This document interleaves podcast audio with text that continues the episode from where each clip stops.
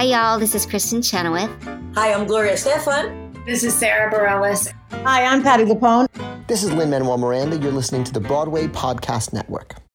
When you need mealtime inspiration, it's worth shopping Kroger, where you'll find over 30,000 mouthwatering choices that excite your inner foodie. And no matter what tasty choice you make, you'll enjoy our everyday low prices, plus extra ways to save, like digital coupons worth over $600 each week. You can also save up to $1 off per gallon at the pump with fuel points. More savings and more inspiring flavors make shopping Kroger worth it every time. Kroger, fresh for everyone. Fuel restrictions apply.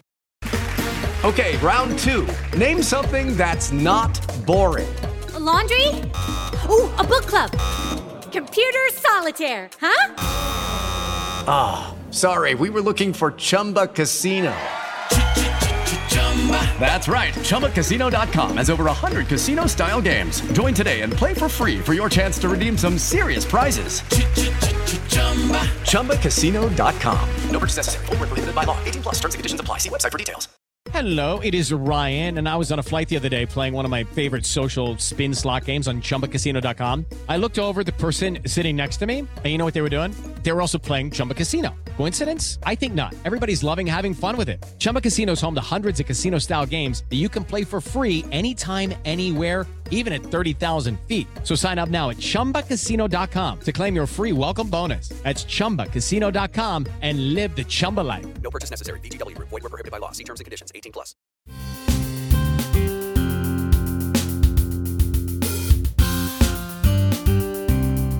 Welcome to Stagecraft, Variety's theater podcast bringing you backstage with stars, creators, and industry leaders on Broadway, off Broadway, and beyond. I'm Gordon Cox. On this episode of Stagecraft, I'm talking to Jodi Picoult. She's the best selling author of more than 25 novels, including My Sister's Keeper, Small Great Things, and The Pact, and the co author of two YA books with her daughter, Samantha Van Leer. What some of her readers might not know is that she also has a hand in a growing number of theater projects, her YA novel Between the Lines has been adapted into a new musical that premiered in Kansas City, and she's the co conceiver, with her Between the Lines collaborator Timothy Allen McDonald, of Breathe, a musical of interlocking vignettes about life in the time of COVID that premiered digitally in 2021. Now, Between the Lines is making its off Broadway debut in a summer run in New York City, and Picoult is in the virtual studio with me to tell us all about taking her story from page to stage and about all the other stories she plans to bring to the stage in the future. Hey, Jodi, thanks for joining me. Thanks for having me, Gordon. Yeah, of course. You and I first talked about Between the Lines. I looked it up. It was back in uh, December of 2019 at an event at the 92nd Street Y. And there was, of course, a whole timeline for Between the Lines that uh, was then pushed back by a couple of years due to the pandemic. What has it been like to finally get the show to the stage uh, in New York by now? It has been both miraculous and rewarding, and also the hardest thing I've experienced in a 30 year career. Hmm. Um, you know, it was so, uh, it was just so meaningful after a two year hiatus to get back into the theater that we were supposed to be in, to be in the rehearsal room, to feel so lucky that we were all there able to tell this story together.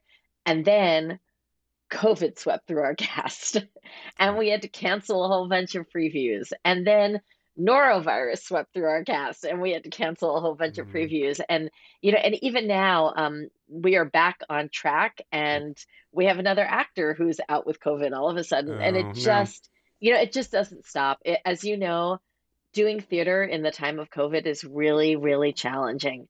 And especially when you are an off Broadway musical and you don't have the depth of resources that, right. you know, for example, the Music Man does, um, it's a little harder for us. So, uh, you know, we we cannot wait to be ready and steady and telling this story over and over and i do feel like we've kind of we've crossed that hump we have had mm-hmm. steady performances the audiences are loving it and um, you know it does sort of feel like like a dream coming to fruition, but it mm. certainly was not the way I wanted it to come to fruition, if that makes sense.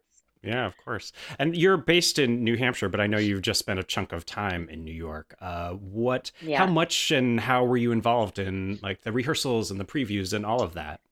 I have been involved since day one. Mm. Um, you know, I was the one who brought the uh, the project to the attention of Daryl Roth, really just Hmm. asking her for advice on how Mm. to turn it into a musical. And I was I was delightfully shocked when she wanted to produce it. Mm-hmm. And um, you know, she was the one who sort of guided me in how you you wind up turning a book into a musical. Um, I found our songwriters, the incredibly talented Elyssa Samsel and Kate Anderson, and uh, I was And still are- trying to sorry, figure we out. should say. I just want to say for folks who might not know who they are, they've you've heard their songs on Olaf's Frozen Adventure, and they wrote some of the, a lot of the songs on Central Park, the Apple TV Yes, uh, exactly. series. Excuse me. Go yeah, ahead. and no, of course. In fact, it was on the strength of their songs from Between the Lines that they were hired by Disney. Oh, wow. So clearly, I must have done something right when I found them. But um, Yeah. You know, but then uh, I was still sort of unsure about writing a libretto because it wasn't something that I had done on my own at this level before. Mm. And Daryl introduced me to Timothy Allen McDonald and basically locked us in a conference room with a beautiful view of New York City and said, let's see how it all goes. And Right. it was awesome. It was like meeting the other half of my brain that I didn't know was missing. Mm. And Tim was incredibly gracious in allowing me and my daughter to be part of the process from day one. So we've all really functioned as a writing team. Um, Hmm. in fact, I literally just had to send some new pages out this morning to someone, you know, and so it, it's it's been lovely to be included like that um, and to understand the joy of collaborating as a writer because when you write a novel it's very lonely this is this is it i'm in my office and Yeah. it's just me and having all those other brains to work off is is really a just a delightful experience to the point where I wasn't ready to stop. And so Tim and I wound up collaborating on other adaptations as well. Right. Yeah, yeah, and we'll. I, I'm going to ask you more about that, but even Oh, I wonder if we could Yeah. even rewind back a little further before we talk Sure. specifically about the origins of Between the Lines. What was your involvement in theater before this? I mean, first of all, even growing up, were you in plays? Were you like? T- tell me about uh, how you've been involved up until this point in theater uh, activities.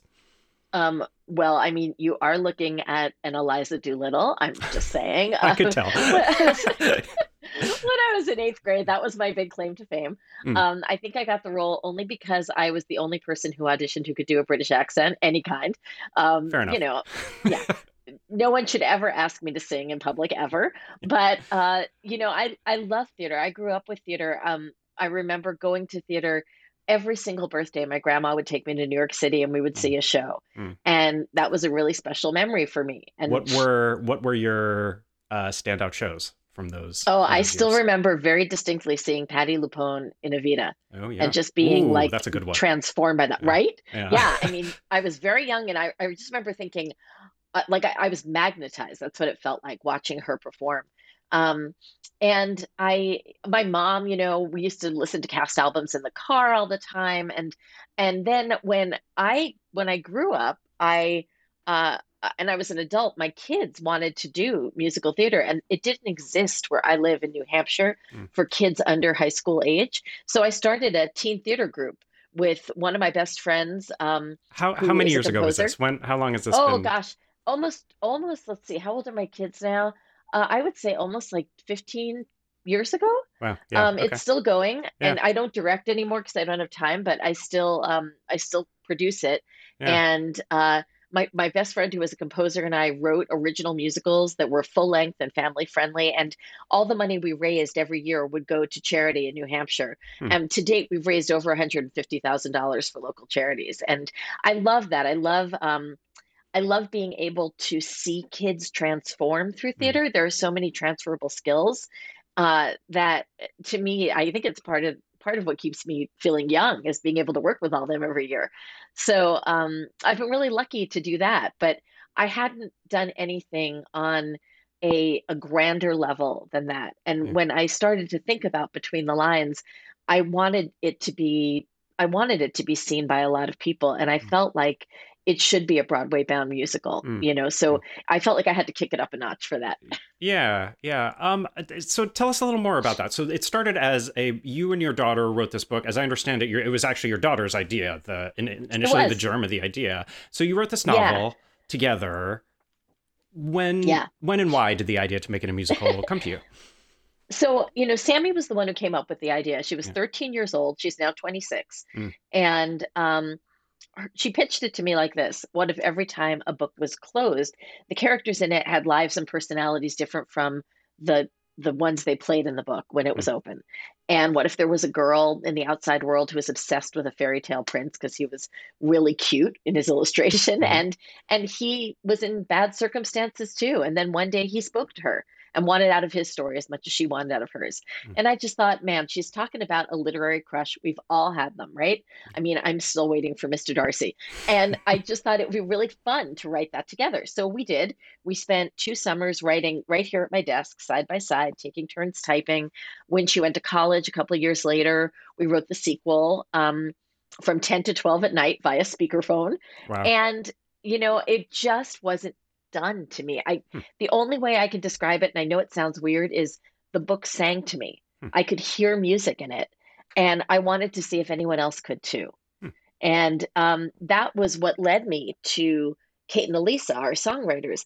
The first time that I met with them, they came to me with the book marked up with highlighter and post-it notes, full of notes, and uh, with all, basically all their their ideas of where the music was in the text. And I think it's a mark of how much they connected with the material that the three spec songs they wrote to get the job are still in our show. Mm. Right. Yeah. And what is it? Did it sing because of its kind of fairy tale nature? Do you have a sense of why, what particular about that, uh, the storyline and Yeah. setting sung to you? Yeah, you know, to me, it um, it was a little bit Disney, Mhm. and because you have this rich, highly orchestrated fairy tale that sounds like the old Sherman Brothers stuff. You know, Right. um, when you see the show, the orchestrations are so gorgeous. Uh, Greg Anthony Rassen is just an astonishing talent, Mm. and um, yet then the songs in the real world are pop and are are um, very contemporary. And the magic of our songwriters is that as the two characters meet from the fairy tale world and the real world, those sounds begin to blend. And I just thought that was a really fascinating concept for a Mm. musical that I hadn't seen before. And that excited me, you know, a little bit. Mm. So um, I, I was so I was so delighted that the girls like they got the assignment. You know, they totally understood. And what they created was something that feels very contemporary, very, very realistic, but also escapist at the same time. Um, one of the best descriptions I've heard for the show is that it doesn't feel like a Disney movie, it feels like a Pixar movie. Hmm. And I think Mhm. that's a really subtle, you know, it's a really subtle difference, but it's Yeah. a good one because there's something that's a little more, um, I don't know, current and realistic, I think, about a Pixar movie Yeah. than, you know, your traditional Disney movie. Hmm. Uh, so I kind of love that. And what made you wary about uh, taking on the book, just you or just you and your daughter? Um, I really wanted someone to hold my hand through the process. Mm. You know, for me, um, I had written librettos before, but I hadn't done it uh, at such a, a, a sort of a high in a high stakes way. Right. You know, it wasn't uh, it wasn't something that I was trying to to sell to um, the Broadway community. Mm. And I wanted to make sure that my instincts were right and that I knew what I was doing. I wanted a mentor, really. Mm. I mean, I guess that's the best way to put it. You know, I I can tell you, I am a writer. I I am 100% confident in my ability to write and my ability to craft dialogue. Um, what I needed to understand a little more was sort of the hidden art of being the librettist that I really didn't know about. You know, a really good libretto writer disappears. Yep.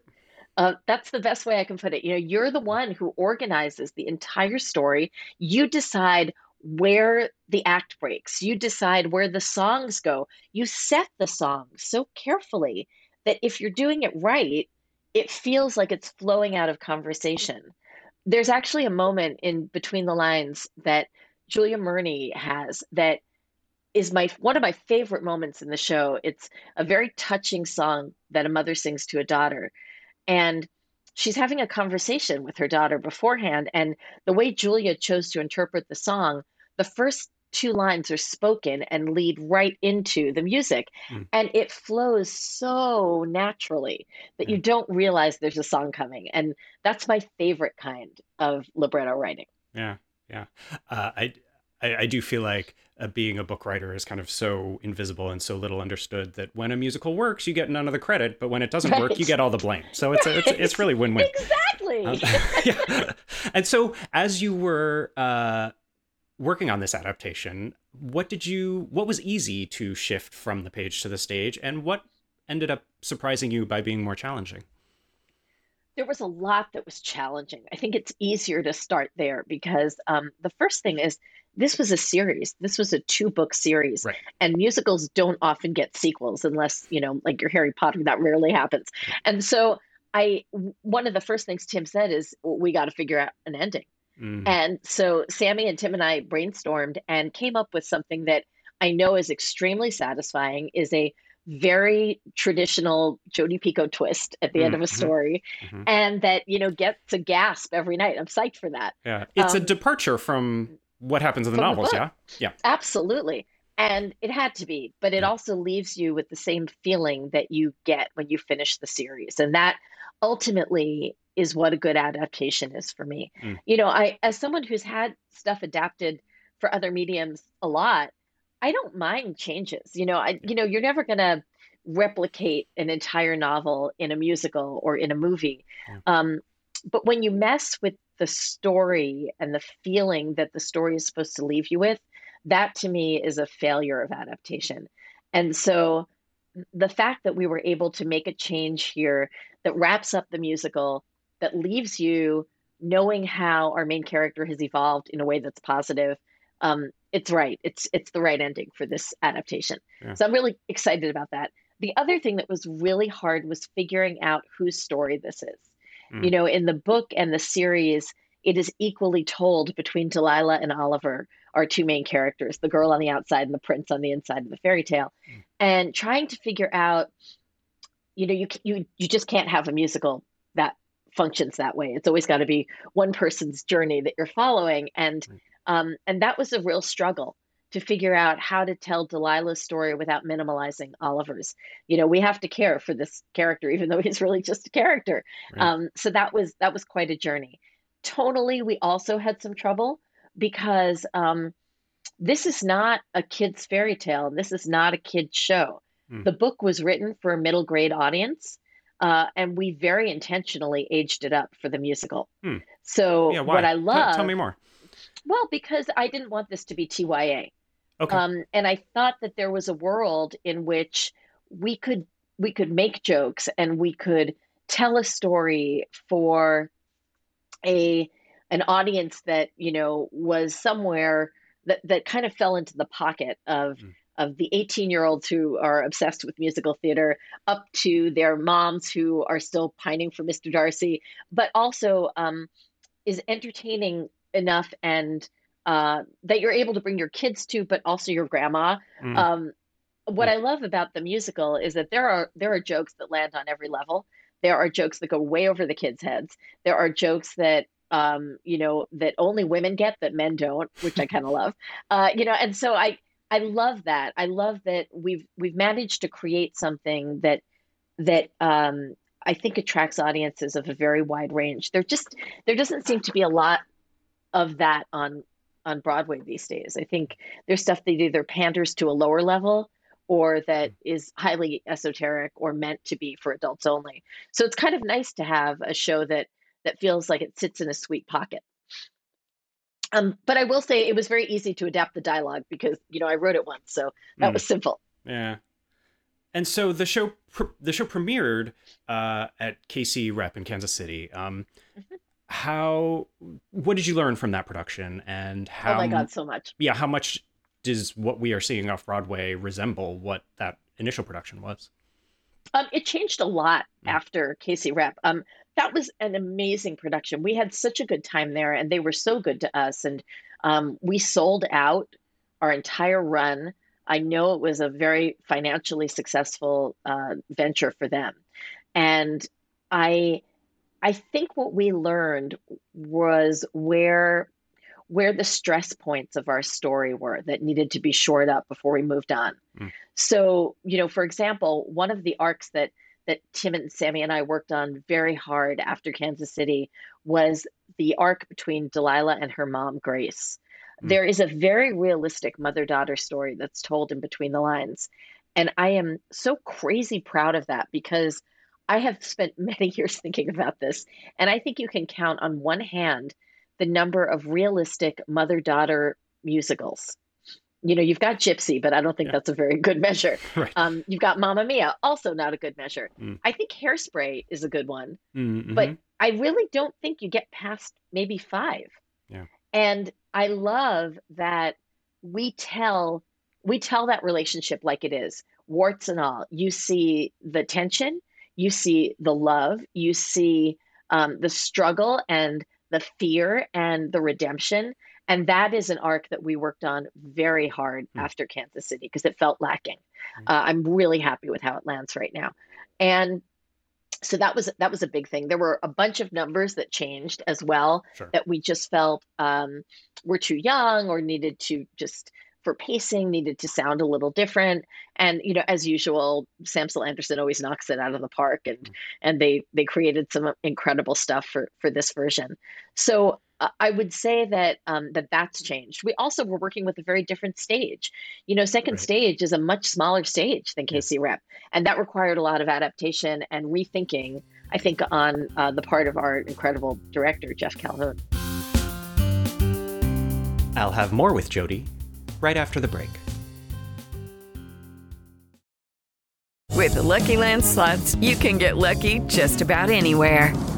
This is your captain speaking. Uh, we've got clear runway and the weather's fine, but we're just going to circle up here a while and uh, get lucky. No, no, nothing like that. It's just these cash prizes add up quick. So I suggest you sit back, keep your tray table upright, and start getting lucky. Play for free at LuckyLandSlots.com. Are you feeling lucky? No purchase necessary. Void where prohibited by law. 18 plus terms and conditions apply. See website for details.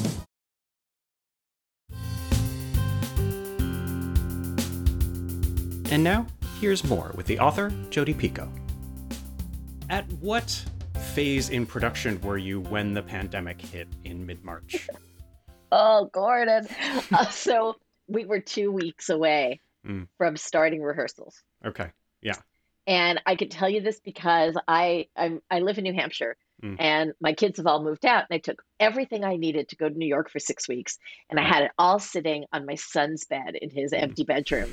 And I was getting ready to pack it all up and you know we heard about the pandemic was coming and then then Broadway closed down and I waited a few more days and then we were told, you know, we're going to wait a couple of weeks and then of course those weeks turned into months and years and I still remember the day that I unpacked everything Oh, and yeah. just said this isn't happening. And I don't think I've ever cried so hard. Mm. I, I it was really really devastating. I mean, as you know, writing a musical is a long game. Right. It takes you know it takes a long time to get a musical to fruition in in uh, this this industry and to have been so close to uh, the finish line Mm. and to have that ripped away was was devastating. Even longer than writing a book? Oh God, yes. Yeah. I could write a book in nine months. This musical's been going on for eight years. You kidding Right. me? Right. Yeah. Yeah.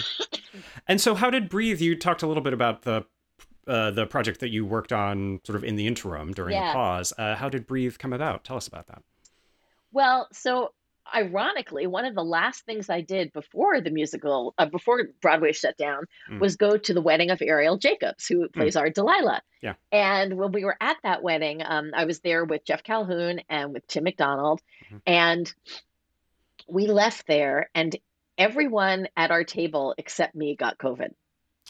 Wow. And yeah, and um, I uh, after Tim recovered, we were talking because we talk all the time, and and we both felt the need to chronicle what was going on in the world right now through art, which is I, I think what writers do. And so we came up with the idea of of creating um, loosely linked vignettes that would illustrate a bunch of different couples and how the pandemic was affecting them uh, through humor, uh, tragedy, um, uh, activism, um, comedy, like, you know, all of it. Uh, and we wanted to employ as many people as we could because the whole industry shut down. Right. So we came up with the idea of producing this on our own and hiring uh, at first we hired four different sets of songwriters uh, to work on each individual vignette. And then the George Floyd murder happened, and we we both felt that that was inextricably tied to the pandemic. And we really wanted to include something like that in our musical, but also knew that wasn't our story to tell. And so we reached out to the incredible Doug Lyons, who came on board uh, to write that um, that little mini vignette and mm. also to provide the music with Ethan Pakchar. So um, we we created this, and silver lining of the pandemic we wound up with a cast that no one will ever get full of right. Tony nominees and Tony winners because nobody was doing anything. Mm. And, you know, even creating it was such a struggle. I, I was never in New York. I wasn't there because um, I have asthma and I was so terrified of catching COVID. And and in fact, as I told you before this interview began, I have finally been felled by COVID. I have mm. it right now. Yeah. But you know, at the beginning, I was really scared, and so I I basically um, watched through a lens of someone's camera as they were filming at the 92nd Street Y. We had each vignette uh, film one at a time. We had to scour the, the theater in between. We had five different stage managers. I mean, it was it was insane the logistics of doing this, but we managed to capture it and to stream it. And um, and I'm incredibly proud of what we wound up with. Uh, it was actually recognized by the Library of Congress and inducted into their mm. uh, COVID 19 Hall of Fame for basically arts. The, res- the response that artists had to COVID nineteen, mm. uh, which makes me feel like we we did something right, which is yeah. is really nice, and it was really fun to write something that I that wasn't an adaptation of of my work either, which was was really great, and um, yeah, and that was like that was my first other project, you know, that that I was doing with Tim, and and then we've got got a whole bunch lined up now, which is mm. super fun. Was there anything about the experience of working on Breathe that you have now carried over into how you're approaching mm. this new iteration of Between the Lines? Yes. Um, I'll tell you what I learned from Breathe. I learned to think I learned to think from the side of a producer. Mm. I think that when you are the writer, often you feel like, well, why isn't anyone telling me anything? Why is communication so hard? Why is it, you know, like you're constantly thinking about what you don't have. And when you're the producer and you are just doing your best to hold it all together, to make this actually happen, to try to be as inclusive as possible, it is true that occasionally something slipped through the cracks, not intentionally. Right. And I think it was really a good lesson for me in grace. Mm and something that I, I hope to carry with me now as you know as as I move on and write other projects. Do you have a sense of how your experience of the pandemic and everything that happened, uh, you know, in the interim, uh, affected sort of the creative development of the show at all? Like, has did it change the way things you? Yeah, yeah. You told us. You told the story. Tell us more. Yeah, totally. Um, so first of all, one of the funniest things is our casting. Mm. Um, because of because of COVID, we wound up changing casts, recasting, and I know that um, our prince, uh, who is uh, Jake David Smith, and he is phenomenal. What a star! He mm. was actually cast by by Tim McDonald and Jeff Calhoun when they both had COVID and didn't know it. Oh, great! And yeah, it was great. They had no recollection of him or of his audition so we're very fortunate that he turned out to be a star mm. um, because you know uh, who knew? It could have gone another way.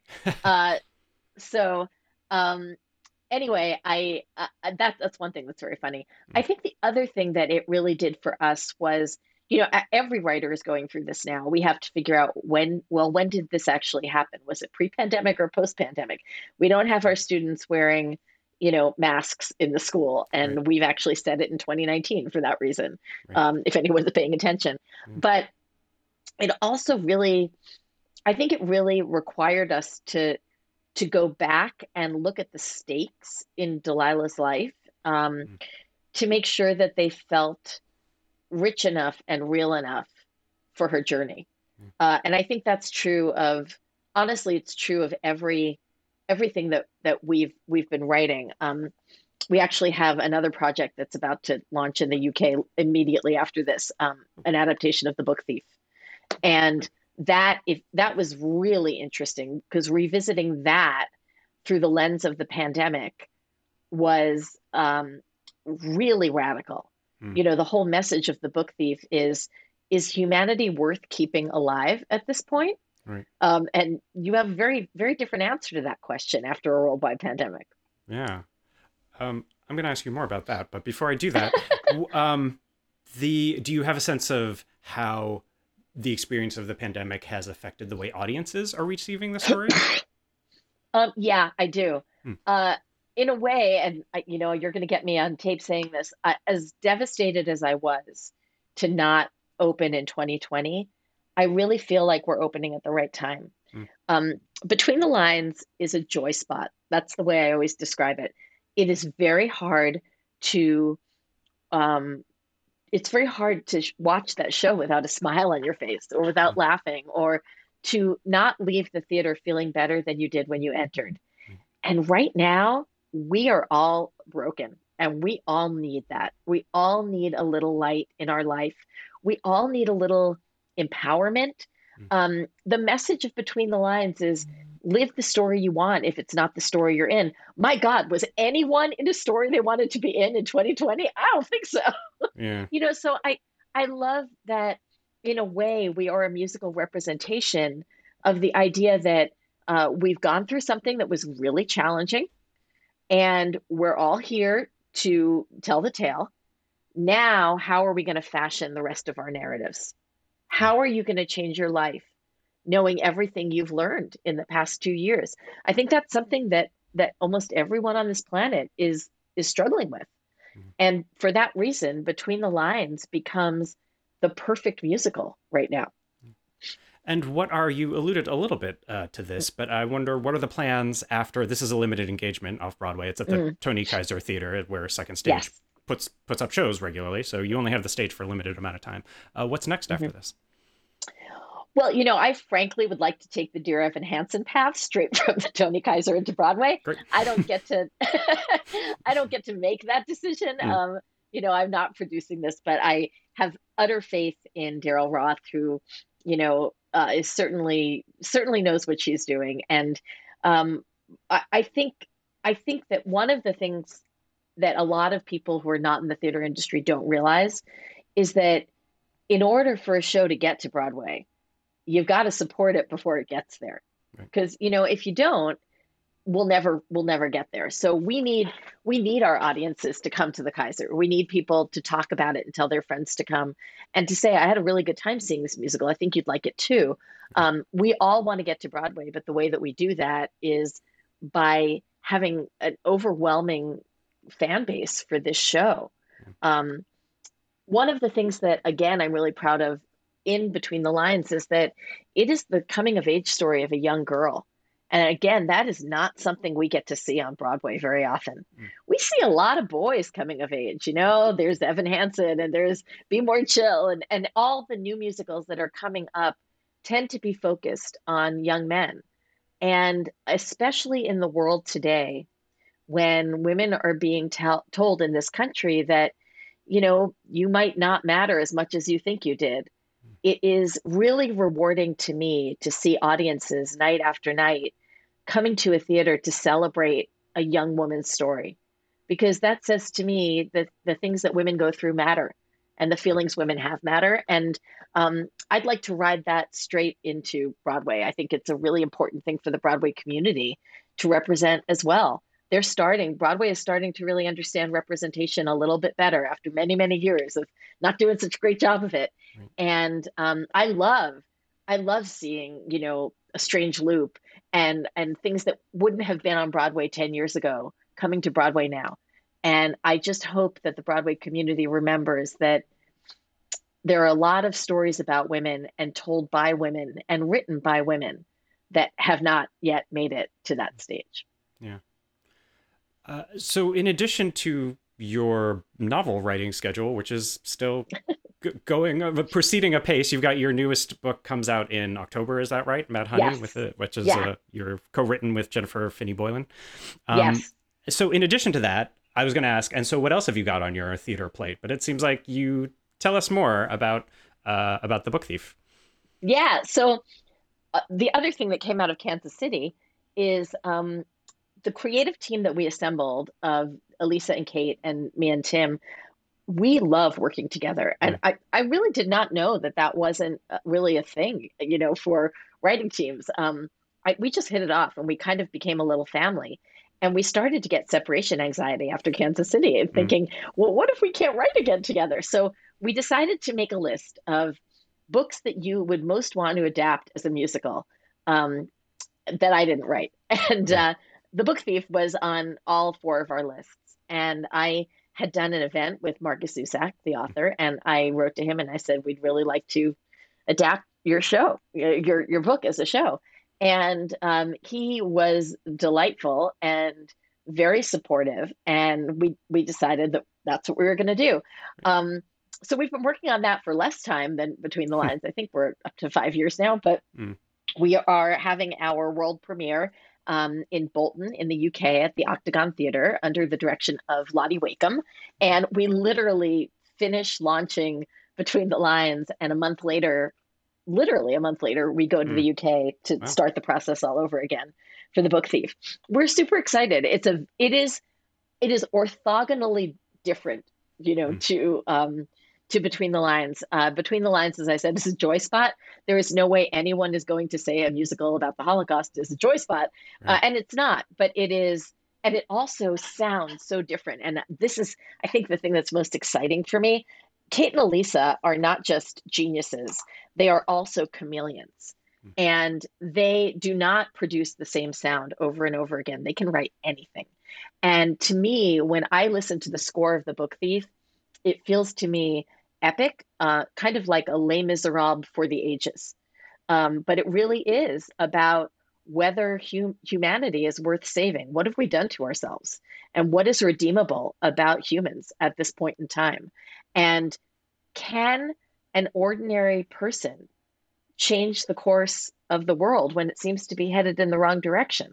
Mm. That's the story of the book thief. And and again, it feels really timely and really relevant. Uh, so I'm very excited to put this up in 3D and to see it on the stage for the first time. Are there other theater projects that you're working on as well? Yeah. Uh, I mean, I, have totally been bitten by this bug. Yeah. Um, I uh, uh, the other thing that again, working with Kate and Elyssa because we just love them, we've just gotten the rights to uh, Austenland, which was a book in I think 2007, and then a movie um, after that and uh, that's going to be i think another I, am going to phrase it as an adult comedy that's how i see that one turning out but we we literally have that one just simmering because we have too many things on the front burners right now yeah great uh, well, we look forward to seeing all these things uh, and thank watching you. them materialize. Thanks so much for taking the time to talk with me. Thanks, Jodi Oh, thank you so much for having me, Gordon. It's yeah. been a pleasure.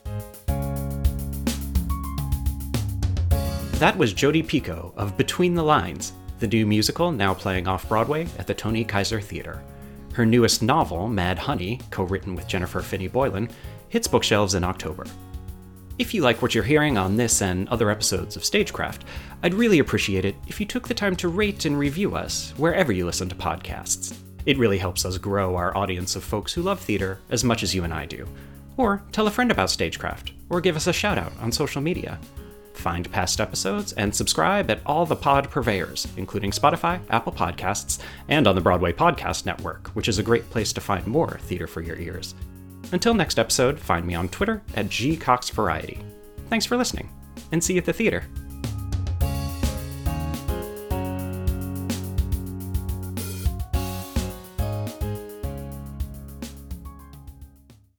Hey, it's Leslie Odom Jr. here on the Broadway Podcast Network to tell you about the Rise Theater Directory, a program of Maestra Music. Rise is a national online resource designed to connect and empower backstage and administrative and creative theater professionals from underrepresented backgrounds. If you work or aspire to work in the theater community, this can help you find your next project. And if you hire theater professionals, search the Rise Theater Directory to find your next team. Create your profile now and get more information by visiting risetheatre.org. That's theater with an R E R I S E T H E A T R E dot org because only together we rise. It is Ryan here, and I have a question for you. What do you do when you win? Like, are you a fist pumper? a woohooer, a hand clapper, a high fiver. I kind of like the high five, but if you want to hone in on those winning moves, check out Chumba Casino. At ChumbaCasino.com, choose from hundreds of social casino style games for your chance to redeem serious cash prizes. There are new game releases weekly, plus free daily bonuses. So don't wait. Start having the most fun ever at ChumbaCasino.com. No purchase necessary. VGW. Void were prohibited by law. See terms and conditions. 18 plus.